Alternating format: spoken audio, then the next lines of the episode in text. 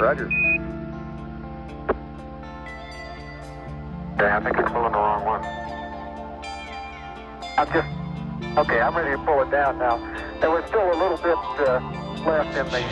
Okay, don't hold it quite so tight. Okay? Stand what?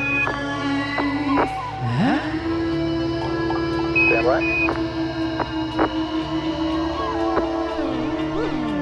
Okay, I think you're pulling the wrong one. I'm just, okay, I'm ready to pull it down now. There was still a little bit left in the... Hi, welcome to the podcast. This is how it's gonna start. Oh my god, we started? Did we Did we start? Did we, did did we start? Did we start? Hey everybody. Hey, settle on in. Grab a porch and uh, slap on a drink, a beverage, and settle into the windy zone here on Live to Tap, aka Live to Tap, aka the Executive Buffet, also known as Daddy's Big Red Truck, where all the kids get to touch that thing in the museum that's covered in grime. Because it's the thing you touch, you know. You know, you go to the museum. There's that piece of the museum where it's like interact with this this display, and it's covered in touch. It's covered in touch. Thousands of years of touch of hands that have not been washed before and after lunch, touching the interactive display at the museum that you go to once a year. And it's pretty damn fun, actually. But it's not about the museum, it's about the leaving the classroom and getting on the bus and just being out in the world, testing the boundaries of the chaperone, that kind of stuff. That's where you are right now, everybody. Daddy's big red truck. He's a pretty good driver, but he's not a great driver. He just likes to drive crazy and fun because he likes the kids to have a good ass time. You know what I mean?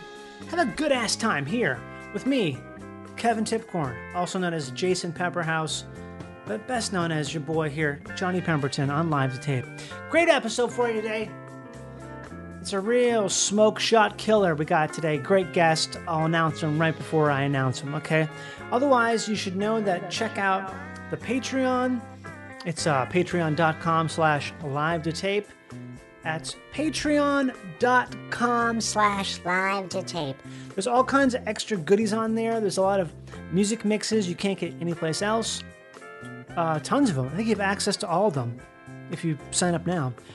And uh, there's all, all kinds of secrets on there and cool hidden closets with small little square doors that you think like it should be a, a, a long door, but it's a square door, like an advent calendar. It's that kind of shit. It's like an advent calendar.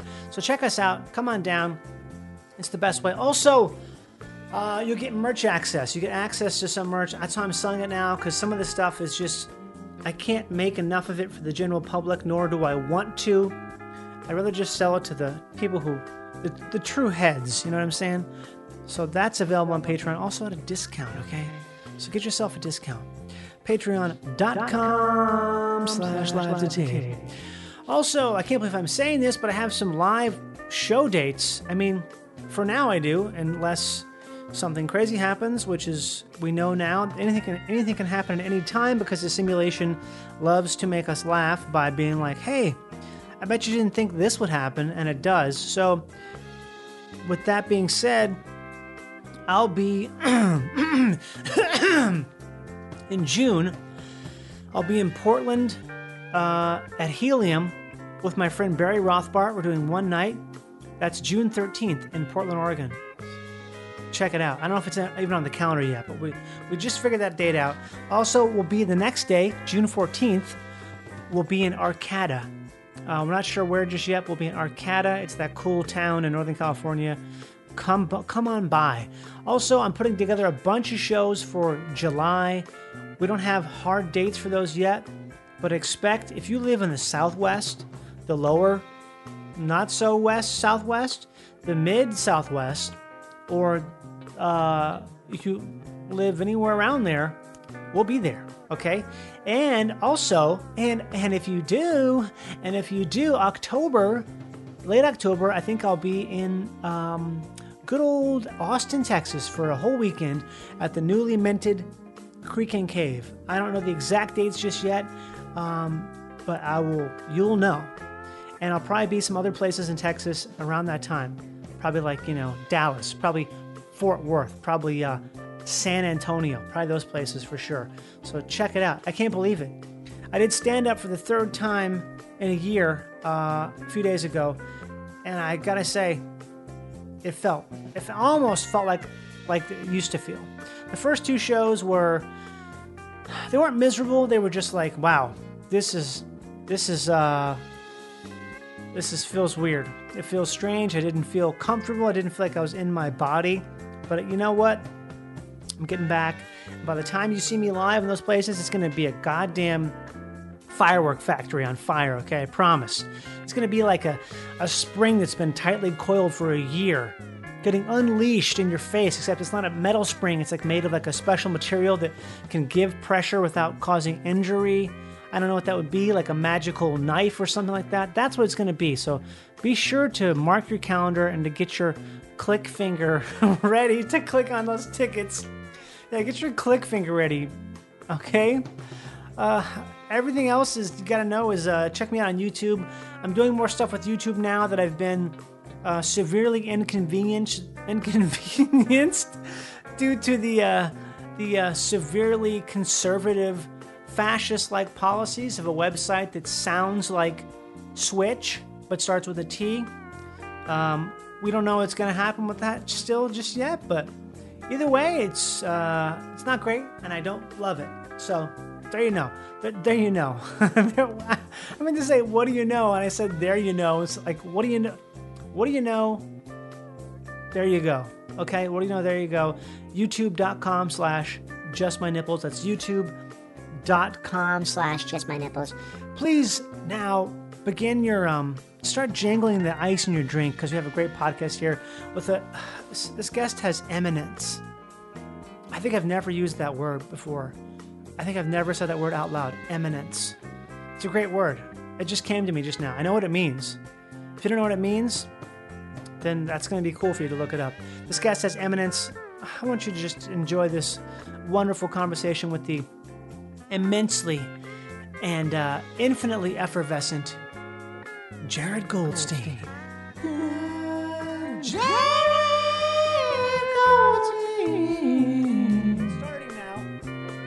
want to miss a thing. I mean, what you said is your favorite song in the whole world.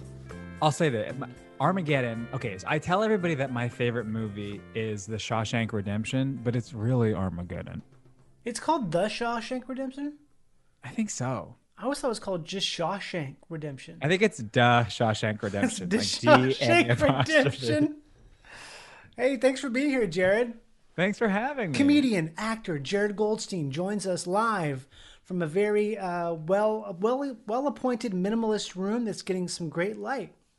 Honestly, same to you. The the the lamp, the wall, the wall hanging, the mic. That's a real mic. Yeah, it's a real mic, uh, but I mean, I deserve it.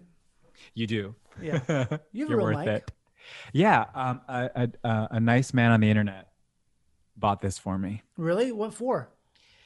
Truly at the start of, of the pandemic i think it was maybe a little bit white guilt maybe a little bit of uh, horniness and he said is there anything that i can get for you and i and i was like are you offering me something and then he was like is there anything you need like for your comedy and i was like Wow. uh, i could use a ring light and a microphone and he venmoed me right then and there This is just a random person, like a fan. truly random. Like, I mean, I guess a fan feels so generous, cool. but I mean, he just he someone that I think he likes to support the arts. Okay, he's a patron. He's a patron of the arts. Yeah, I don't even have a. Patreon, and I have patrons. That's funny. I, I think uh, you know. I, I think that feeling was around a lot at the beginning, the beginning of the pandemic, because people just wanted to help, and sometimes it just meant like, "Hey, can I just can I give you some money for Yeah. no reason?" Look, than- I get it. Yeah. Yeah. I mean, I Venmo f- uh, for my own sort of like sense of like diligence and helpfulness all the time. So yeah, it comes in, it goes out just as easily. I feel like if you if you do it enough, right? definitely, definitely. Yeah, man. I used to like uh, read The Secret and a bunch of other like toxic positivity Is the secret toxic? Bibles. Well, only in the sense that it's like if you're struggling, that's Yeah. all in your mind and it's your Okay. fault. And if you want to be rich, you just got to think rich. There's no Right. obstacles but your mind. Um, but there is one good thing about the one thing I retained from all of those th- thoughts and thinkings and teachings is set up a monthly donation from your account so you don't have to think about it. And that way you are at all times like an outward giving source. In that So- way, you can be grateful and giving and worth receiving. That's a good idea. I haven't thought about that actually. Yeah, Even though it's it's like giving giving on autopilot kind of. totally. Yeah. Man, I have that for savings, but not for donation. Yeah. Set one up. Even if it's just like 10, 5, 10 bucks, Yeah, monthly donation, boom. I gotta do it. Yeah. What else is going on? I'll send you my Venmo. okay, yeah, you'll be you'll be my uh my donation client. Yeah. Yeah. I'll send you. I don't know if I five bucks a month. It seems like that's so little, but also I It's so guess it- little. It's, a so thing. little. So you don't read Yeah. those books anymore? The Secret. You feel like that's a. I just got into one recently. That's very much this. It's this, all the same thing. You know, at some point it's all just the same thing. But I just got into one recently, so I'm back in that mode of um, like the the positive thinking mode. Yeah. I mean, it's uh, it's extremely helpful to people, and it was extremely helpful to me. Like I started reading it when I was a freshman in college. I was like not out yet, just about to come out. Like Right. my whole child actor career had burned up, and I was like in a really low place, and it helped it helped pull me out. Yeah. But but I'm I'm someone who's already neurotic and already afraid of my brain, and the idea that like every bad thing is my fault because I was overthinking in a negative way Mm-hmm. is really stressful and scary. Yeah, I see. What you're I had to let there. that go. Yeah, that, that I think that I think when I read some of those books, I think about um I hate to say normal person, but maybe someone who doesn't like have a job where they're always thinking about what they're saying. Oh, okay. I wasn't recording until just now. Okay, that's okay. That's okay. I'm so sorry. It's okay. We oh god. We didn't. okay. It's, it still sounds really good from you. Okay. So all of a sudden, right now, it'll just sound really good.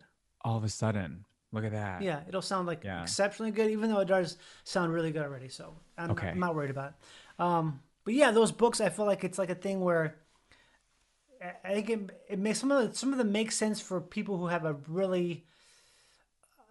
It's so hard to say it without being like like putting someone down for just wanting something really simple. I think there's some- Yeah. something so complicated about doing comedy or acting and stuff like that, where it's like a thing where you're almost like galvanizing the thing instead of trying to get it away. Yeah. And I, it, there's such a parallel with acting. It's so fucked. Like acting is such a little mind game, and I'd love to talk to you about it because you're Okay. good. You're very good at it, It can Um, be. It's at times. Right? But don't you? Yeah, it's like it's like I can be great at acting. I could also be horrific, and it's a it's like this is what I when I was a kid. I started performing when I was 11. I Did was you grow up really here? no. I grew up in New York. Okay. I grew up on Long Island, so I would commute into the city and Mm-hmm. and audition and do musical theater and stuff. Um, and when I started, I was a singer. And I only started acting because I was very apparently good at singing. Mm-hmm. And I liked it and I liked working on singing because it felt it felt, you know, like like almost like like any sport. It was like it's a physical muscle, you work on it, Yeah. you know exactly how to work on the train and do the thing. Da, da, da, da, da. And with acting, it's not like that. It's like it's your brain, it's your heart. It's like it's so nebulous and yeah. amorphous. Amorphous. That's the word. Amorphous Yeah. for sure. You can't just like train for acting in the same way that you can like do stretches and work out and um so for me as someone who again can like panic and overthink, it's so easy for me to just like fall out of the pocket of how to act and then fall right Yeah. back into it. But then again, fall back out of it. I have no trust of acting. It's so fucking Yeah, that's true. I, I I- that's uh, one of those things where, uh, especially now, I think it's harder because it's like a thing where if you're not, it's so much harder to get into a zone if you don't if you're not surrounded by the things that are, are reinforcing that. Like if like doing an audition on tape is so much different than doing it in the room because you don't have any pressure. You're not reading with someone live necessarily. There's always things that are different. And auditioning uh, already already is different enough from actually acting that it's there's like such a big discrepancy that to So judge different. someone based on an audition is kind of inherently unfair because it's not the same thing. Mhm. And then to judge someone based on an audition they're doing alone over Zoom or something is even more. It's even a further breach from the actual thing. Mm-hmm. That it's like it really puts you in your head and put or puts you, I guess, out of your head. I feel like it's for me. It's like so hard to kind of know where you where you are. You don't have any like um, you can't feel anything. Nothing. Yeah. That's why in every tape I make, I give myself some little like I'm constantly fussing with a backpack, fussing with a with a a cup. I'm like, you mean just some give business? me, A just give me some damn business. give me business. Give me a break. Give me Uh, some business. I've got in trouble for creating too much business at times where I'm just like I want to do so much stuff where it's almost like the scene is second to me making sure I have tape on each of my fingers. Yes. No, I literally do the same thing. Yeah. I do the same exact thing. I'm like, the scene is secondary. It's the only way sometimes because it's like, how Mm-hmm. often in your life are you ever standing and not sitting um, with nothing in your hands, nothing around you? You're not even Yeah. leaning, you're not perched in any way, um, and talking to one person, let alone specifically talking to no people because when you're auditioning, you're not talking to anyone. It's like that never happens. So it's so inherently and obviously wrong to your body to just stand perfectly tall and talk at nothing. So to just, you know, give yourself a little, you know, give me a pen, give me a give me a muffin. like anything. Yeah, Like a a little little matchbox car maybe. totally. Oh my god, that would I mean just the the inner life that that would mm-hmm. unleash the Matchbox car. Oh. All the memories of childhood. Just start weeping. You think about your father. you know, Can you do the automatic weep? You probably can, right? I can. You can do like the the Bryce Dallas Howard muscle weep. Yes. And here's what's frustrating Mm-hmm. is like I'm I can do that, but also I'm not that good at acting. Like they are two separate skills. So the They thing is definitely like are. They definitely are separate Yes. things. People have trouble realizing that's a thing where you can actually just train yourself to cry, and you'll feel something because your body is in that state, but you're not actually. It's almost like uh, going up a flight of stairs. totally. You're, oh, Here's the thing. That, but I can do both. I can cry and I can weep, but I can't convince you that I'm like a relaxed heterosexual.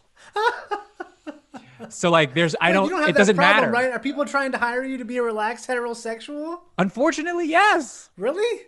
Yes. I would think the opposite. I would think it'd be like because you you have a very obvious vibe. I feel like, and that is Mm-hmm. something where why would you want to go against the grain? Go against it. Yeah. Yeah, I mean, I, I wouldn't guess want.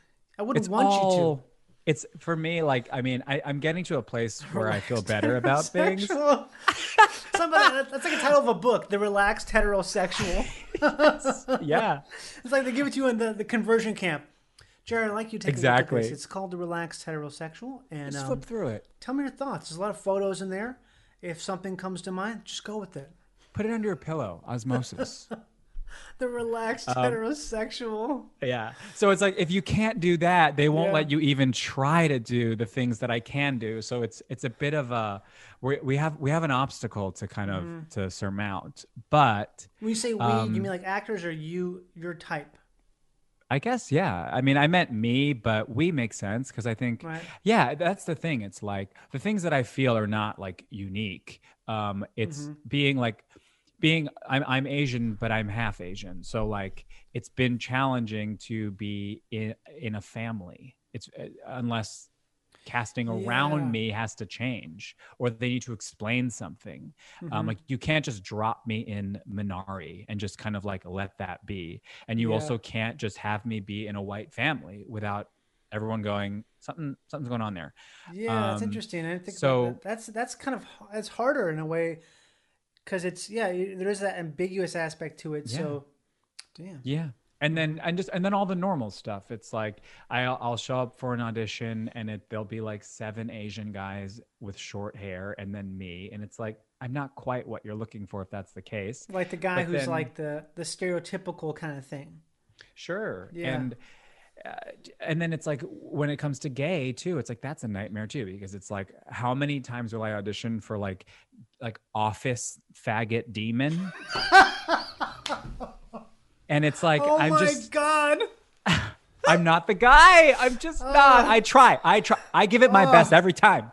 Every single time, I I will I will look at the female protagonist and I will go, "You need to lose weight, you fucking bitch," huh?" or like whatever they wrote on the page. Right.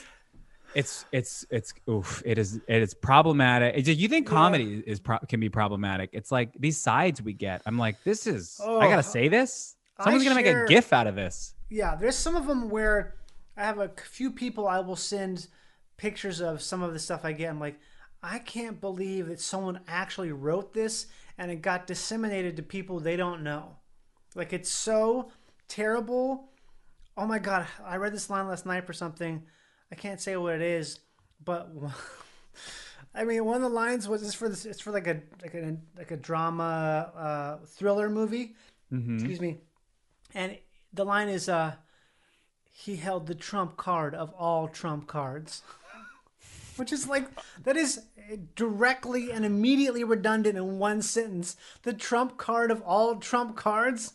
You can't have. It's like he held the ace of spades. That was the ace of spades of ace of spades. like what the fuck? It was even in bold. Stuff like that where you're. Oh my god. All the explaining of how to say things written Yeah. into the sides. Oh my god! All like- so many parentheticals. Listeners, if you don't know what a parenthetical is, it's when above the line, beneath the name of the character, there is a in in parentheses is like an emotion, like quickly or with anger or shocked, which is all stuff that's um, you know, the actor you infer from contracts and you make a decision on how to portray the character. And this is just like we just we did we did that work for you. We got you. Yeah. We got you. um, you confused? like let me fuck We this up for you. Yeah. I'll, like I'll I'll I'll I I can screw this up all on my own. I don't need you getting in my head to help me screw this up. Right. That's what I feel when I read those. But um, but yeah, so it's like sometimes you'll I'll, I'll get things that are specifically gay, but it's in a way that like is just like triggering and upsetting. And then I'll get things that are like specifically straight that are like triggering and upsetting. And it, I know that this is like it's the onus is on me at this point to like work through that and to get over it and to kind of like self actualize and be able to like to do this or not Mm-hmm. um and i'm working on it but it's all i i mean i have to admit that it's difficult and Yeah, every bet. it's i'm i'm never i'm never a relaxed heterosexual. I'm always like am i either proving to you am i successfully hiding that i am gay Right. or am i performing my gayness in a way that i feel comfortable with? And i'm like always locked in that, that spectrum. It's never just like an outward performance. It, it, sometimes it can be but it if you know. Sometimes I feel like that stuff, the best way to approach it is to just ignore what their instructions are. Yeah Because I think a lot of times the instructions are meant for the they're meant for the dumbest person who's going to encounter that. So like it's like baby talk almost. Or it's something where they say that, they think they want that, but really they just want an authentic version that's that's somewhat like that. And then when they see like you do which you do, which is kind of like it's you know there's some areas that you're hitting of what they asked for, but it's not most of it's not because it's it's you because you can't you're an authentic person. I think that, that to me I think is always works the best than trying to cater to like the specific the very specific character description.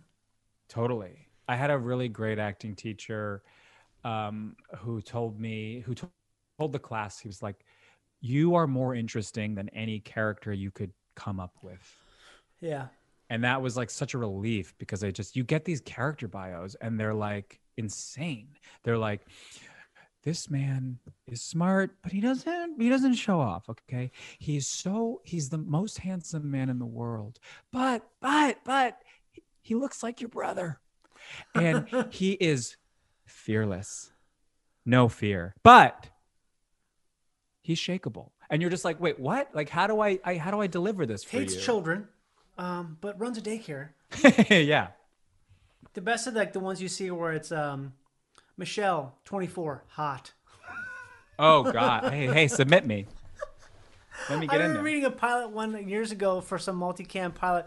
It was like um, like Samantha, uh, 25, comes out in Michael's uh, Rangers jersey, una- unaware how hot she is.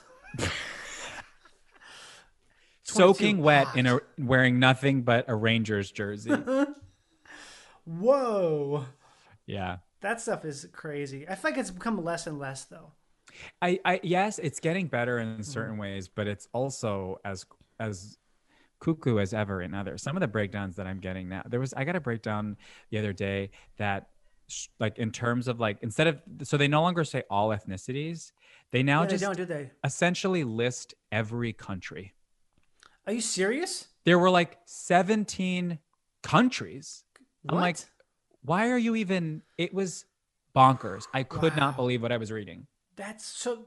In the character description, they mentioned this character could have ethnic designation from these following countries. Yeah. Also, and one of the thi- one of the one of them was white. It was like it was like a capital B black next to a lowercase W white next to, and then the further they got, they were like they just get more specific, and then it's like Southeast Asian, and then it just fully went into just names of countries, Jeez. like just latitude and longitude at this point. Like That's just let everyone like why do you even have to say any? Just let everyone audition. Like what- Yeah, who gives a shit? such a uh, Unless it's something incredibly specific, like it's a biopic about Pol Pot, you probably want to. Yeah. it's like it doesn't really matter then. And I'm gonna pretend to know who Pol Pot is. oh, he's the the head of the Khmer Rouge who killed you know millions of Cambodians. He's like, you know, one of the top ten evil people of the past hundred years.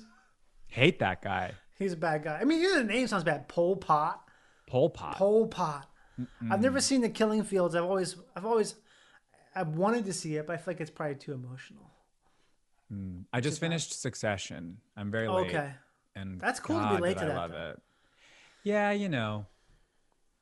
It's hard. It's always hard to get into things that that are so of the moment and popular. It's imp- I can almost never do it because all it takes is two people who you can't stand talking about it having the same opinion that you have. It's like, but I feel that's oh I know. It's so sad. It's like we're so desperate to feel unique and it's like if the internet has taught us anything, it's like we're so similar in so many ways. Oh, and yeah. that should that should be relaxing. I should I should soak that in and let Mm-hmm. that be, but somehow like my ego and my pride wants to be like, "No, I I'm not going to watch Succession because you told me to watch it, okay? I'm going to watch it when I'm ready." And guess what? I invented Succession. yeah. I just found yeah, it's definitely there's a lot of stuff where it feels like people. Um, I remember waiting early on in the pandemic. I went to pick up some like a pizza, and it was back when like you know you were scared to touch anything, so you didn't know what the fuck was gonna happen. yeah. I remember hearing overhearing these guys. It took took a long time to wait because I got there too early. Hearing these guys talk about the show, and I was just dying inside because I'm thinking like, like uh, just I don't know. Like hearing them talk about it was like they were um, like that was their that was the, their point of view was, you know what? I'm crazy, but I think this. It's like everyone does. That's the entire point of this show. Like because you think like like she's got a nice ass. Like well yeah. Siobhan really yeah. really does. I'm Season the only 2. person who thinks that. Wow. I mean, she really found her look and stuck to it, and that's Yeah. something that I that I love to see when somebody like I think for Siobhan, she was like, I need a turtleneck, I need high waisted pants with a Mm-hmm. wide leg, and I need a jacket. I also need this asymmetrical bob. And then every scene I'm in, I'm going to be wearing some version of that. And maybe five, ten seconds into the scene, I will remove the jacket. Mm-hmm. And that's every time she's on camera in the second season. And it's Well incredible. yeah. Well dad, I don't you would want- well dad, you would you would want meat because Yeah. Oh, yeah. Dad, are you serious? Because I'll, I'll go there. I mean, really? She sounds exactly like Sabrina Jalees. Do you ever notice that? I don't know who that is. It's a cool name though. Sabrina, Sabrina Jalees is a, is a comedian, actor, star. Um, A star. Okay. Same speaking voice. I, I I imagine if you if you saw a picture, you'd be like, oh yeah, we were on a show together at UCB once, like Okay. uh, ten years ago. I think I do know her. Yeah. I mean, Yeah. that's because isn't that because some of those actors are non-American?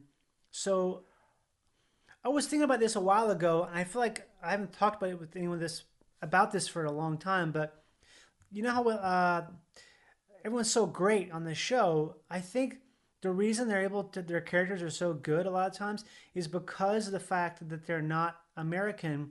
So when they're doing an American accent, they're already doing a character.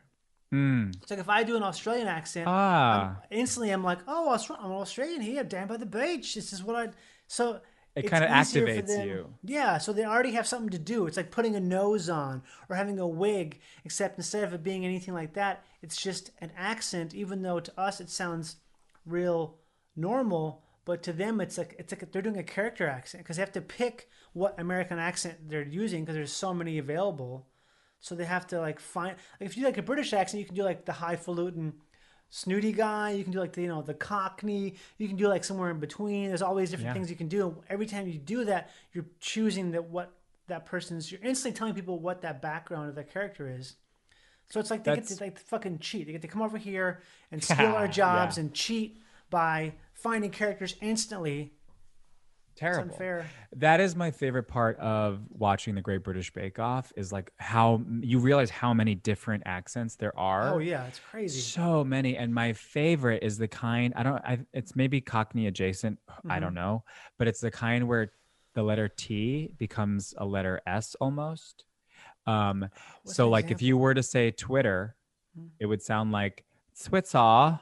Switzaw. It's like a very wet at Sweater. T. S- A tart. Like if they're making like a tart, it's a saw- That's my favorite British accent. I love it. It's like uh, that's like chav with a lisp. It's You like know what, say you it know again. chav is? no, what's a chav? A chav is like it's kind of a somewhat derogatory term, but also it's it's like sort of like a uh, city redneck. Um, it's sort of like oh, okay. It's like you know who Lily Allen is. Sure. She's considered to be the queen of the chavs. It's like people who wear Burberry and gold and hang out in like the lesser desi- lesser desirable areas of London who are really into like bass.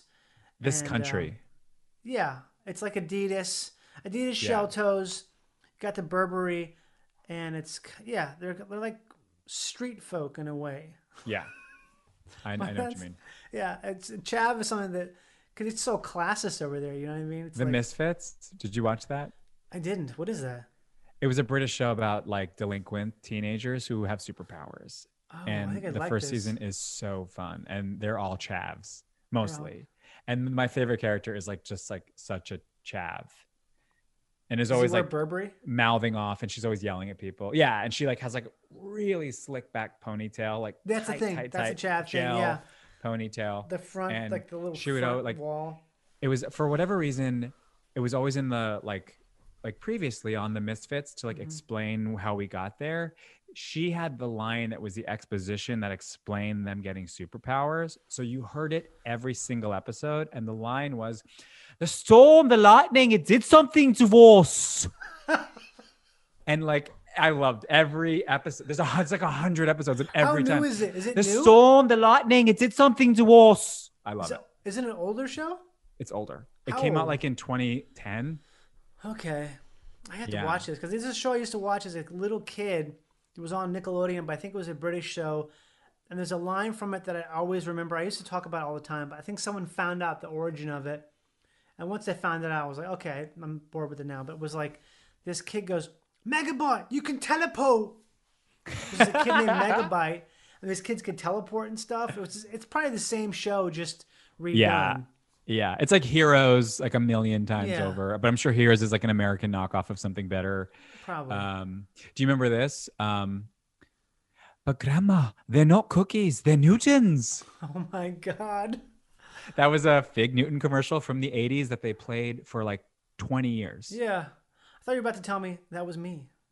That was me. That That, was, was my me. first job as a little Uh-huh. child actor. A little. Uh, yeah, so did you have like a stage mom, I did. kind of? Did you? Did. did. she get you into it, or were you like, "Mom, I have to do this"?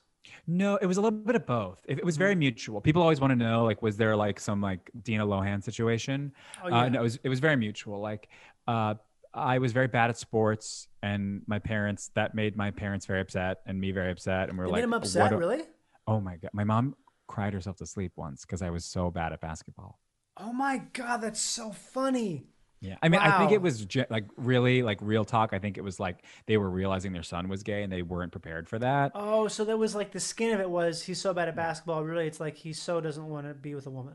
Exactly, exactly. Wow. They're like we have a we have a big problem, but we're just gonna kind of pour it into a smaller problem. Well, how old were you then? You said when you were Um, probably like 9, 10, 11. So, how did you feel back then about your sexuality?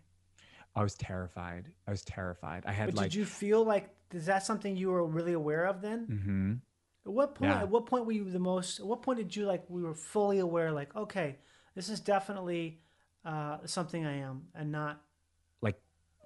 Like te- like 10 11 like 11 like it was like uh, I. it was one- kind of when i started acting because then i was suddenly like surrounded by adult gay men all the time Right. like being in productions going into the city and then seeing it and like you Mhm. know being a little it's one thing to like be a little kid who like has confusing feelings watching uh wrestlemania um, and it's one thing to be in the room and Right. seeing two men kind of like casually kiss each other wow. and be like uh and then talk to those men you know So it must have helped you tremendously, right? Because that was like at such a young age, you got to. it should have it honestly like it should have uh, basically like i should have been what that was was like good role models of like look Right. you can be a gay man and you can um, be happy and work and do really cool stuff and uh, but it just it just didn't work like i was too i wasn't ready i was too scared Mhm. and it just like it felt like it was like escalating something that i wasn't ready to face and yeah, then that's so interesting to me. I think a lot of people since Smith they get that wrong about the idea of like coming out as being a thing where you could be surrounded by gay people, you could have like all this messaging telling you it's okay, but when it comes down to it, it's how you feel about yourself mhm. and not about anything else. Because there's people who come out who live in like buttfuck Alabama and they feel threatened by like physical violence, but they come out. There's also people who, you know, live in the opposite of that and they never do they don't come out for yeah for whatever reason. Yeah, it's so like it's it's such a personal uh journey. Uh, not to use that word. Yeah. Um, but it is very personal and and also, I mean, I I I do believe like from my experience like the parents can really make or break. They can really make or break and it's Yeah. it's tough to like to like indict my parents like that so much, but it's like it's just the truth it's like if if they if they if they helped i i was only scared as they would let me get scared of it and that we really the three of us me mom and dad we ran We- we were like this is a nuclear bomb Wow, that's crazy. and it just yeah So you didn't until you were out of the house. It wasn't until then that you actually felt like.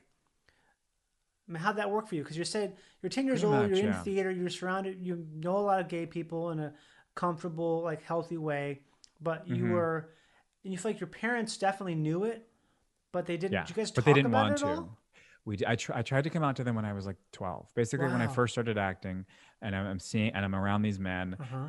I- I came. I saw uh, two two guys kissing like in front of a vending machine at a Mhm. rehearsal, like during a lunch break of a rehearsal, and was just like thrown deeply by that. Came home, stirring, stirring, stirring all night. Just were like just so. I have the same brain as that I've always had. Just like at home alone quietly worrying like all Mhm. day and that i think is where it comes from um and then uh, yeah i just i was like mom i need to talk to you i need to talk to dad too let's all talk and i was like 12 That's maybe brave. even though. 11 yeah i mean it was just such a it just felt like such a weight i couldn't breathe i was just like Mhm. i gotta get this off my chest and then, then i was like guys I, I didn't i was afraid to even say it. So all i said to them was what if i'm gay? I'm afraid i'm gay. Mhm. and they were like you're not. Don't worry about it. And i was like are you sure? And they were like yeah you're fine. Don't worry about it. Wow. you're not gay. Who cares? You're not gay.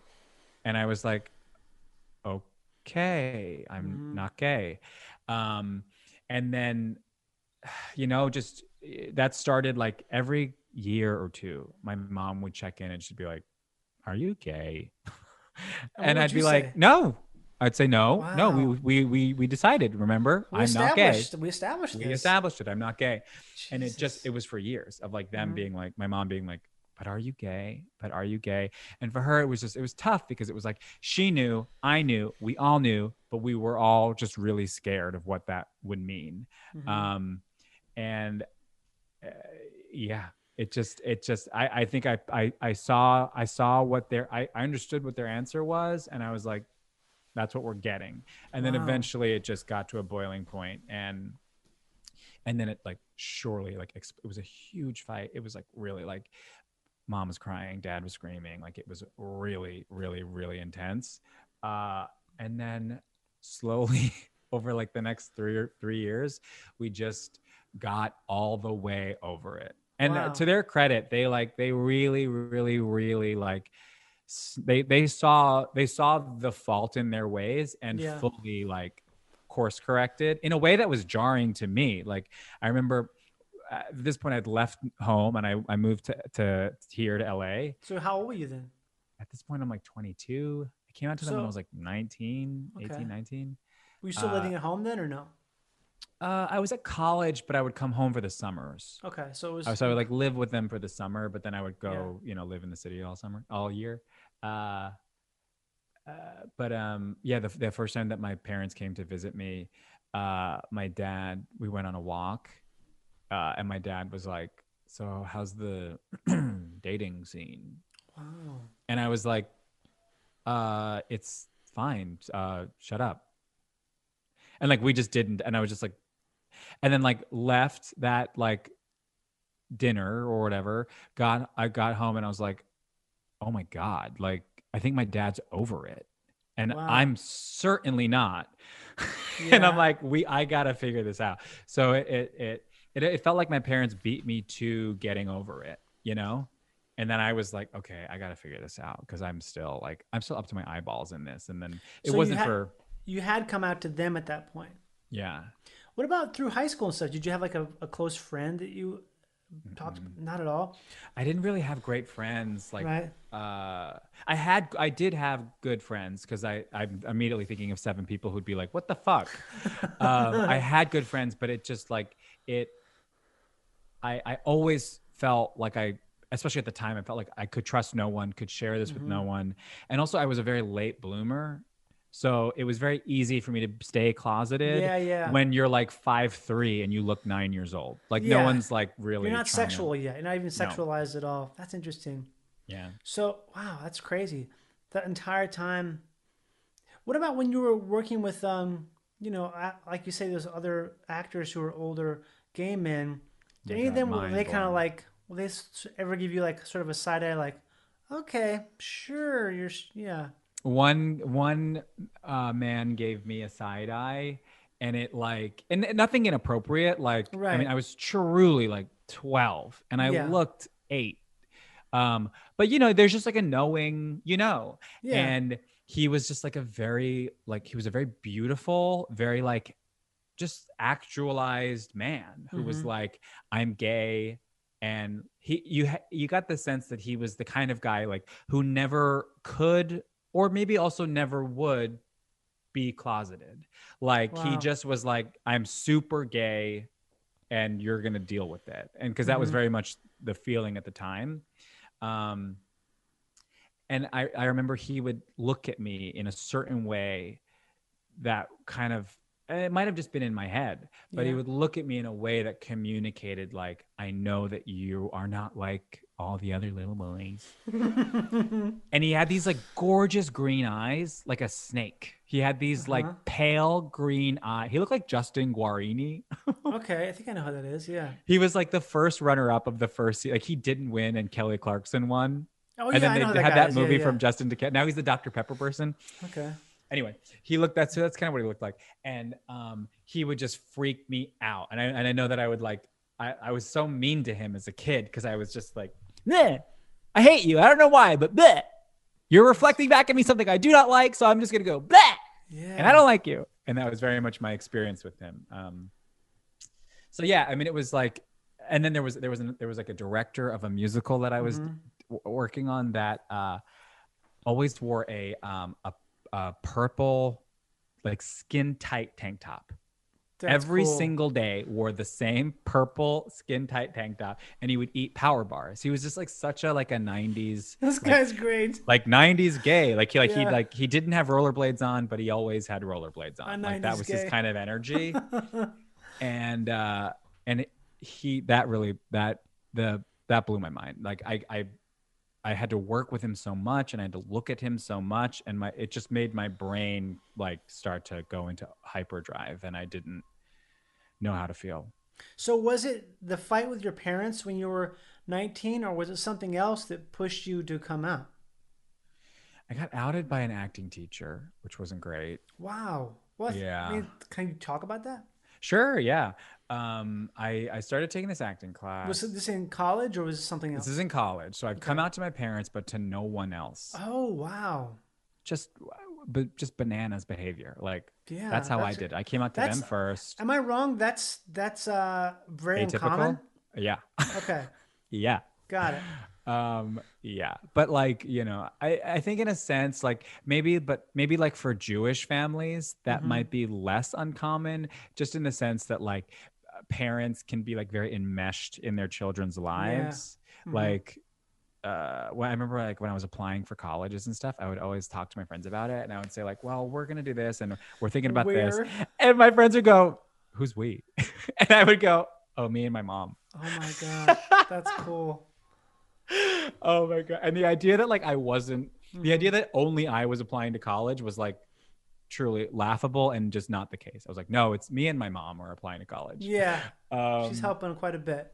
Quite a bit quite a bit yeah um, i mean she's the reason i'm here the, all of this Mm-hmm. said like my parents have been so supportive and like we got there and i i am very grateful for them Yeah. um but it took a while and uh we uh, wait what was i saying You're about talking about being out in an acting class in Oh, college. right, right. So um, I started taking this class where I've met great friends that I have kept to this day. Mhm. And the class was really great. It was also that class that showed me that I could cry. I didn't know that I could do that. Um, and she she kept giving me like these sad monologues. Like it'd be like your mom's dying, and I would just sit there and cry about my dead mom. Mhm. Um, but then the first week of class, she was like, "Are you gay?" And I'm like 19. I'm in front of like a room full of like teenagers, Mhm. and I was like, Mm-mm. and and then she would give me these great monologues and push me, and it would be so like, like great. And I would Mhm. leave, and my mom would be like, "So how's the acting class going?" And I'd be like, Right. "Well, it's incredible, but like." The teacher is like dead set on outing me because every week for six weeks she would say, "Are you gay? Have you thought about it? I think you are. I want you to think about it." Next week, "Are you gay? Are you sure? I really want you to think about it." Because she had this theory that, which is fucking bullshit, but she had this theory that I was thought you like, were about to say the opposite. "No, Fucking it's bad." brilliant. No, Yeah. bullshit. She was like, it was like some fucking stupid ass quote from some fucking idiot that was like, if you like hold some part of you back, it renders the faults or something. I forget what it was, but basically it was like, if you aren't being 100% honest, then like you can't act. And it's like, okay, how about every closeted actor ever for Yeah. decades? Right. Like, fuck For- off. Yes, you can. time, yeah. Basically. Tell that to Rock Hudson, a fucking Yeah. movie star. Like, shut up.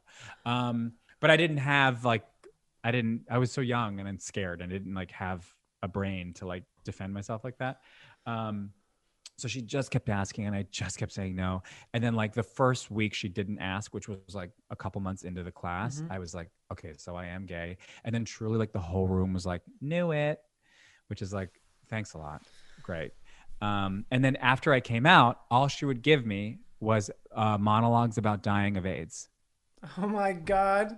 So it's like this person who is kind of instrumental in a good way also is just Yeah. kind of really uh tone deaf. Oh my god! like just that that that like that like like older than a boomer because at the time she was very old, Yeah. but like that kind of New York liberal mentality, Oh. that like white New York liberal, 100%. who's like they're on the right side, but they're just they're centering themselves. They're talking way too loudly. They're like they're miss Yeah. they, they don't see the seven things they said that were weird because all they are focusing on like I'm not Republican. Yeah. You That's know, so funny. It's such a such a clear type. I've I've had an act teacher who's like that, and you love them, but at the same time you're also just it's a little bit ex- a little bit exhausting. Yeah. Oh, very exhausting. Um, and also like just really like New York, man, is fucked up. Like so much of my like personal issues Mm-hmm. was like having 20 Brooklyn Italian cousins, having like these like lunatic Really? parents, ha- like ha- being surrounded by all of these like, you better t- like tough enough or get the fuck out of here. You you Hey. fucking scared? Hey, you know, and like Don't have a fucking egg cream. You have an Ah. egg cream. you know, your uncle watches one behind the music Mariah Carey and then wants to like bludgeon you over the head of how to make it in the music industry, and you're like. oh man. Oh my god! Like, just stop. Is it. that both sides of your family or hardcore? Like you grew up in New York? I grew up in New York. My mom is Japanese from Hawaii, so her side of the family was all in Hawaii. Um, we'd see them every summer, but really grew up around my dad's side of the family, which was like Jewish, and then also married into Italians, and they were all in Wow. Brooklyn. So Double really- dose. Yeah, it was just like Jewish Italian Brooklyn. so, It's like, really the know. same thing. If you're from New York, if your family's from New York for a couple of generations, the difference between Jewish and Italian, there is no difference. It's, It's just very slightly different, similar. Slightly different what food you're serving. Yep, exactly. But the, the mentality is the same. It's the same like overbearing love, like eat until you feel sick. Where are you going? Why are you leaving now? It's like, well, it's Yeah. been four hours. Like, what? What do you mean? We just sat down. it's like, I don't, I don't know firsthand, but I have a bunch of close friends where it's like, wow, this is. I mean, to me, it's so interesting. I just like, I love it because it's so novel for me. Because it's the exact opposite of everything in the Midwest Mm-hmm. because it's like people are in your shit all the time. Yeah, something about like the the proximity is so you're just always so close that I think it was so funny. To me, it was like I remember one of my friends' dads who was, you know grew up on grew up in Manhattan. He like came up like in the '60s. You know, he was like a hipster back then. Just hearing him talk, it was like hearing a cartoon. He just so would so it's just so much different than Yeah. anything else. But yeah, it's and it, definitely when like you're a- when you're in New York too, like it never ends because it's like okay, so like anywhere else in the country, like you're from New York, oh Mm-hmm. cool. But then once you're in New York, they're like, what neighborhood are you from? How long have you lived there? and it's like me being born in Brooklyn, but then when I was six, I moved to Long Island. Is like get the fuck out of here. Like everyone's like, you're not from Brooklyn. Fuck you. You're fucking Long Island. You're from you're a Long Island pussy. Like it was just like if I even dared Wow. mention that I was born in Brooklyn, everyone in New York ha- would have to demand I also like announce that I have lived mostly on Long Island. And then when I'm like living in the city, it's like, well, what part of the city you in? And it's just like, Jesus. Guys, what what do you need? Do you need this? Like you oh, fine, you win. You're the coolest, hardest New Yorker. You are you happy now? Why are you yelling at everyone in your fucking life? Ah, God. Somebody tell, told hell. me uh, who was there recently for a few, like maybe a month or two for uh, some, you know, working on a film or TV show, some crack. Mm-hmm. He was saying how he lives here, has for the last 10, 15 years. He was saying that everyone in New York is obsessed with LA. obsessed. obsessed. it's so funny. I'm like, I, I, I love visiting New York. I really love it. I watch anytime I watch a show the past year, I'm like, oh man, I don't love New York, but I really miss visiting it. But and it's like we don't care about New York at all. We don't give a shit. We, we think it's a great place. It's cool, Cool. nice place. We don't live there, but you know it's great. Here's like, what it obsessed. LA, you did this wrong. You fucked this up. You guys are like this. You do this. It's because it's because the rent is so high The rent is so high. that you that you don't get any return on that. So you have all this anger. It's I mean it's really like it's real. It's also it trickles down everywhere. It's like Yeah. I worked at restaurants in New York and I've worked at restaurants in LA. Restaurants in New York are so much harder because all of the all of your managers are literally screaming at you like you're in their family. It's ins- you're like I don't even know you. What are you screaming at me for? Like you will get screamed. I had a phone thrown at my head. Oh it's Oh my because God. the rent is so high, so the stakes are so high. Like everything has to Yeah. happen. You come to LA, everyone's like, "Hey, oh yeah, clean the clean the ketchup. Maybe don't. Mm-hmm. Who cares?" And I was like, "Huh?" I was like, "Why is no one? Wait, how come no one's hitting me in the face? Like, what's going on?" And it's just because the rent is a little bit more manageable. Yeah. People in New York are obsessed with LA. They fucking hate LA. I, how many times I'll be in a green room in New York and someone will just be going off on LA's for fucking losers. They're not really doing comedy. It's a gross place. oh my no god, one's so good. defensive. And then I'll say, I'm from L- I live in LA. And then they go, "Oh, I'm going to be out there in three weeks. Do you, do you know any shows I can get on?" Oh my god. And I'm like, "What are you doing? What are you doing?" Also, like, I'm from here. You're from Mm-hmm. Minnesota. Like, how many people from Pennsylvania who've lived in New York for however long want to tell me I'm like, you know, I'm Long Island trash? Oh yeah, that shit's crazy. I think it's also the thing where I don't know. I mean, um, I just totally lost my train of thought. But I guess it's like the they hate it so much, but at the same time, do you, do you have to come out here? Like, if you really want to actually have a job, you probably have to live here, unless you want to. I don't know. I, I don't even know what you have to. Unless you get on one of the random shows or something that's out there, Mm-hmm. and even or unless you're like incredibly wealthy. I just don't you- know how people don't hear themselves when they complain about LA. Like, Yeah. this is so, bo- it's so hack to hate LA. Oh, it's the most hacked thing. even if you hate it just like what like no one's making you come here it's like it's like it's so you and also you would be thrilled you would never stop talking about it you would lord it over everyone if you had to quote unquote had to come here for work yeah, stop it's also like uh, LA is such a dinosaur. Not just a dinosaur. It's so. It's not one thing. It's so big. yeah It's- there's so many things going on here.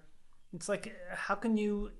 It's so goddamn incredibly big that you can't you can't hate. It's like hating. It's like hating. Oh man, I hate the. I hate an entire country or something. hate hate the hate the lapd hate the smog Yeah, move on other than that it's like what are you talking you don't even know what you're talking about I wonder if it's going to change a bit now after the pandemic, because, or if it's going to get worse. Because I mean, it's Um, going to be ending here in the next. I mean, I feel like it's easing up, but I mean, the next year or two, stuff will probably level out. I wonder if Mm-hmm. the New York attitude will change a bit, or if it's just going to double down. Uh, I mean, it. I yeah, I think it will. I don't think. I think every. I think we're just gonna get more of everything, not less of it.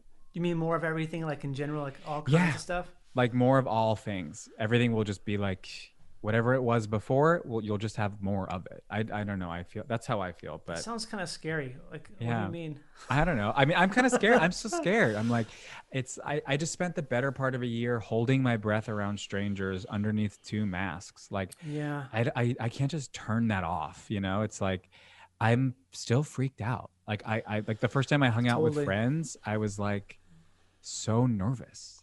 Yeah, me too. I also I feel like um I really had to work on when I'm when I, when I'm saying and how sorry when I speak and how I listen. I think I get I get super distracted now when someone's talking.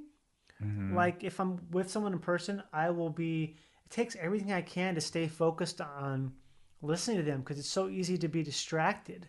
And I always think about it like, uh, you know how you, right now if you need to go to the bathroom or have a glass of water, you could have it like that.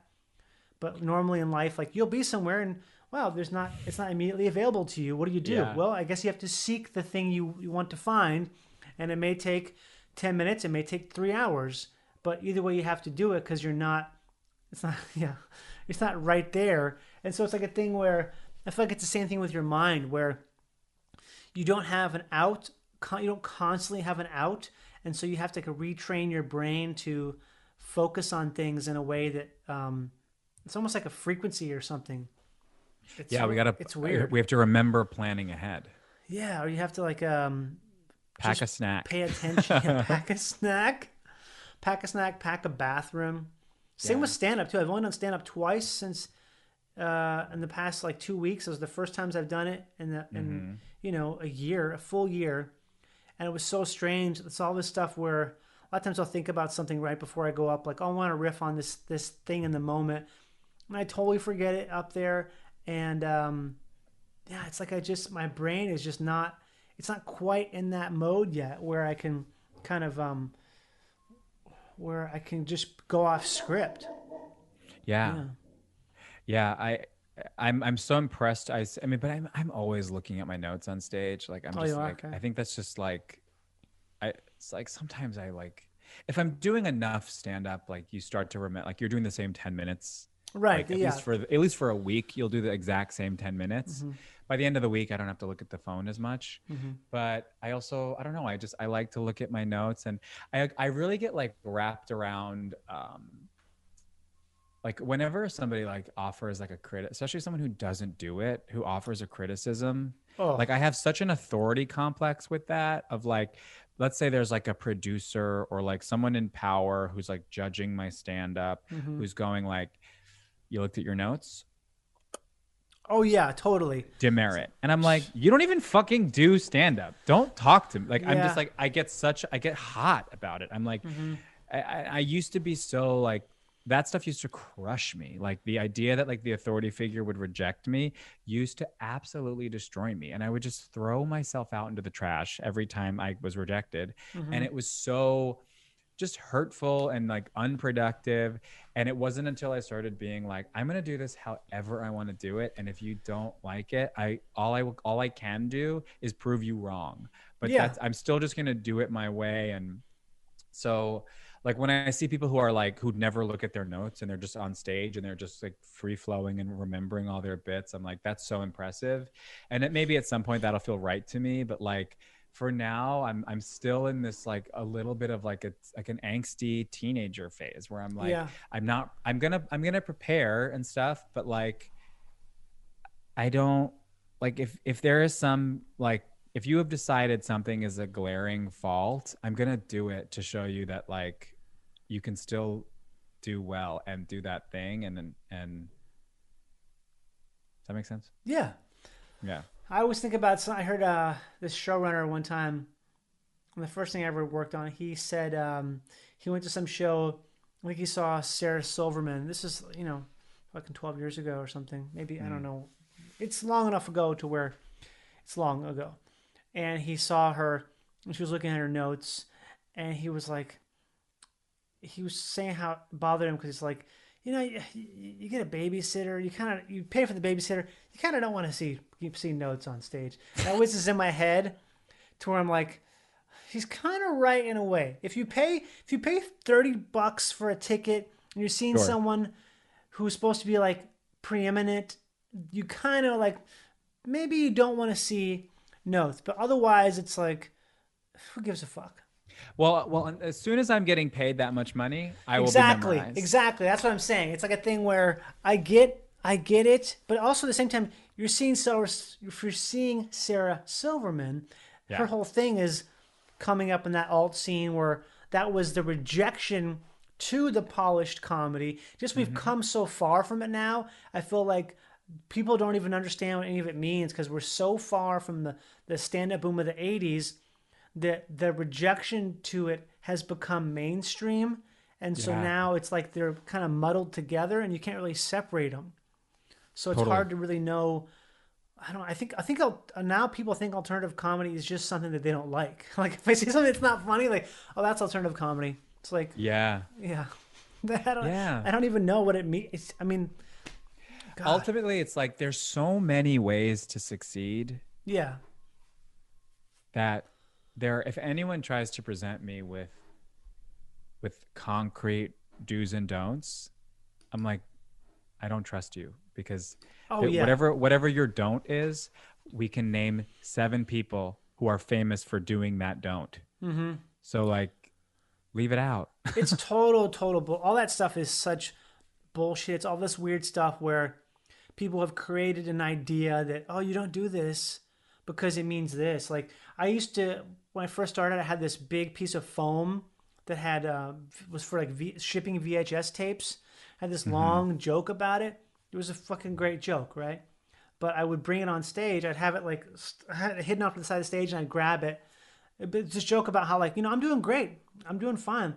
Like my friend's dating a model and everything, but you know I found this piece of foam. It's really nice and clean.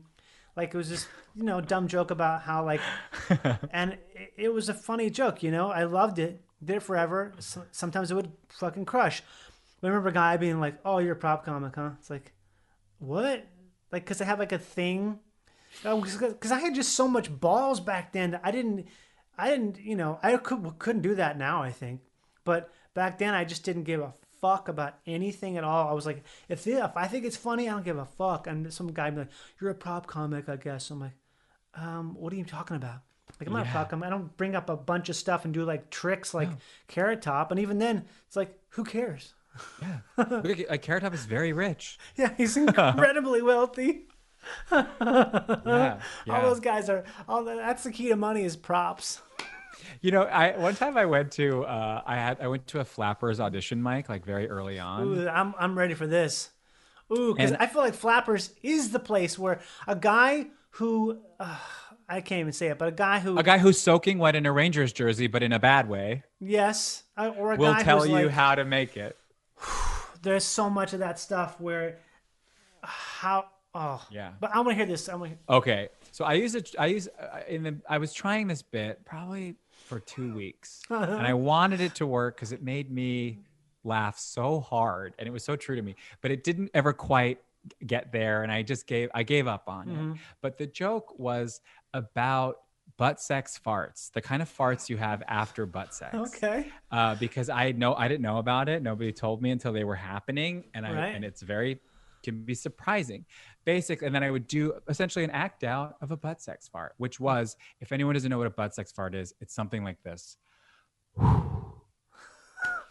like there's no resistance. Like Yeah. you not you you can't tell if it went in or if it went out. Right. It's like a it's like a gust of wind. There's no there's no sound because you've been loosened up. Right. Anyway, that was the bit, and I, I'm- I'm doing this audition mic, and I'm trying it out and whatever. And uh, you can stay for feedback. And You can. s- you can stay.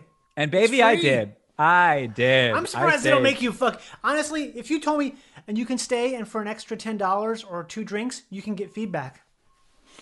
It's like, uh, that's the whole point. Stand up is feedback. Like that, Yeah. Uh. we got the feedback. Yeah. We were up there. No one laughed at my butt sex fart joke. I got it. God. Anyway, I stay for the feedback. Um, wait, let me let me close this window because we're, we're getting a lot I- of noise. Hold on. I thought that was my beep. Nice backup. I love it. They do like a good backup beep though. It's kind of nice. A good old backup beat.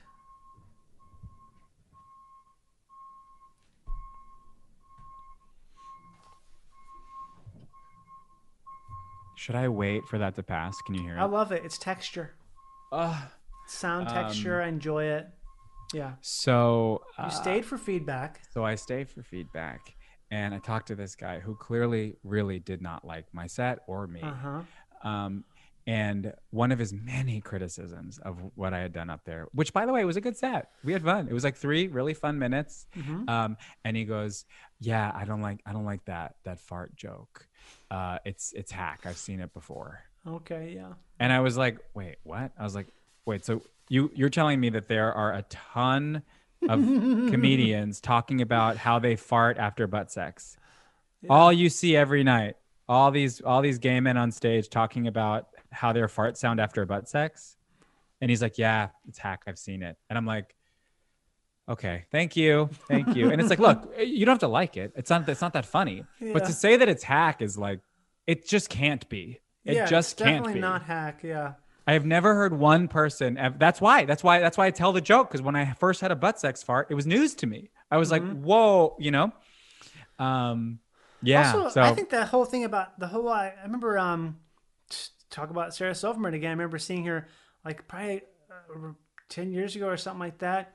Talk about how give advice to young comedians like if you want to talk about air food on the airplane, just fucking talk about it. Doesn't matter that p- other people talk about it, because who gives a fuck if it's funny to you? You just talk about it, and there's no such thing as a hack premise. There's just a hack way to address it. Mm-hmm. And I feel like hack is the big thing about hack. Hack is pandering. If you are pandering, that's what hack is. Is when you're like trying to get something just to get it, and not because you enjoy it. I don't think no one ever said that to me, or I feel like it took me a while to realize that's what hackism really is. It's Yeah. just joyless, like kind of like profiteering of, of stand up, and not like doing it because you think it's funny. totally. Oh, this is they're gonna- they're gonna love this. It's like, well, do you like it? It doesn't matter.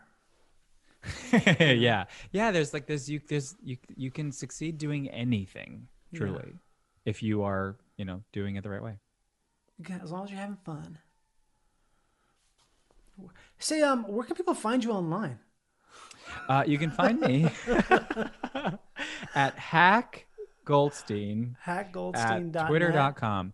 Um, you can find me at Hey Jared Hey all over. Oh yeah, that's a good one. You have that locked down everywhere. Hey, Jared. Hey. I do. Here's the thing: if I had known. I would have gotten. Honestly, I would have gotten Jared at Jared, um, or at least Hey Jared Jared better, actually. Goldstein. You do? Thank you. Oh, actually, absolutely. It's definitely better. you know what's funny when Yeah. When I so I came up with that in like I don't know 2011, Mm-hmm. 2012, and I would tell people, "Hey Jared, hey," and they would laugh out loud. Wow. But now, 10 years later, it's like, I'm like, God, it's still like, hey, Jared. I'm like, I gotta, I wish I just got at Jared, at JG, at J. Leave it at Dude, that. just think about it. It could have been a lot worse. You could have been the real Jared, That's very true. Or you could have been- very true. not Jared Goldstein. For a second, I was not Jared Kushner. And okay, I'm not well proud that's of it. different. That's different. That's a that's a joke on that's a joke about a It guy. a jo- it's a joke about a guy. hey Jared, Um, hey. What is your handle? And are they the same all across? It's pretty much either Johnny Pemberton or just my nipples. Is it really? Yeah. Um, my my YouTube is just my nipples, and it was my Twitch name, but I currently am indefinitely suspended from Twitch Perfect. due to my username that I have been using for nearly a year, Oh, wow. and I have not incurred a single strike otherwise. But out of nowhere, I've been suspended due to my username. Um, who knows? Maybe by the time this podcast comes out, this will, have been resolved. But um, yeah. either way, it's one of those things where it's like, it's this is a weird time. it really i mean it's Yeah. so, so many of my friends are uh, banned from twitter right now and it's Banned. like okay. just the the banning it's like Yeah. trump just ruined everything I think But Twitter is Twitter is Twitter's a uh, it's a cemetery at this point. I think it's, like a cemetery where there's a few people walking around like, oh look at that, you know, it's it's, it's trash. It's a bunch of people whistling in a graveyard at night. it's it's it's spooky get it's fucking shot. definitely s- spooky It's spooky. um yeah yeah Thanks for being here, man. Appreciate it. Thanks it. for ha- It's fun thank you for letting me yell into a MacBook for an hour. Yes! I really this has been cathartic. Yeah, it is. It's weird how podcasts um, they really are actually because something about it because I think it's that thing where it just forces you to kind of just pay attention to something for a little bit. It's almost like watching a movie. Yeah. I think it can. and be. it's a, it's a movie uh, where at the end of it you regret every part of it and you want to apologize from the bottom of your heart. Well, for every part of this movie i apologize. I stand by none of it. Um, you're right i'm wrong. You saw a different movie than I did, so there you go. okay great. Thank you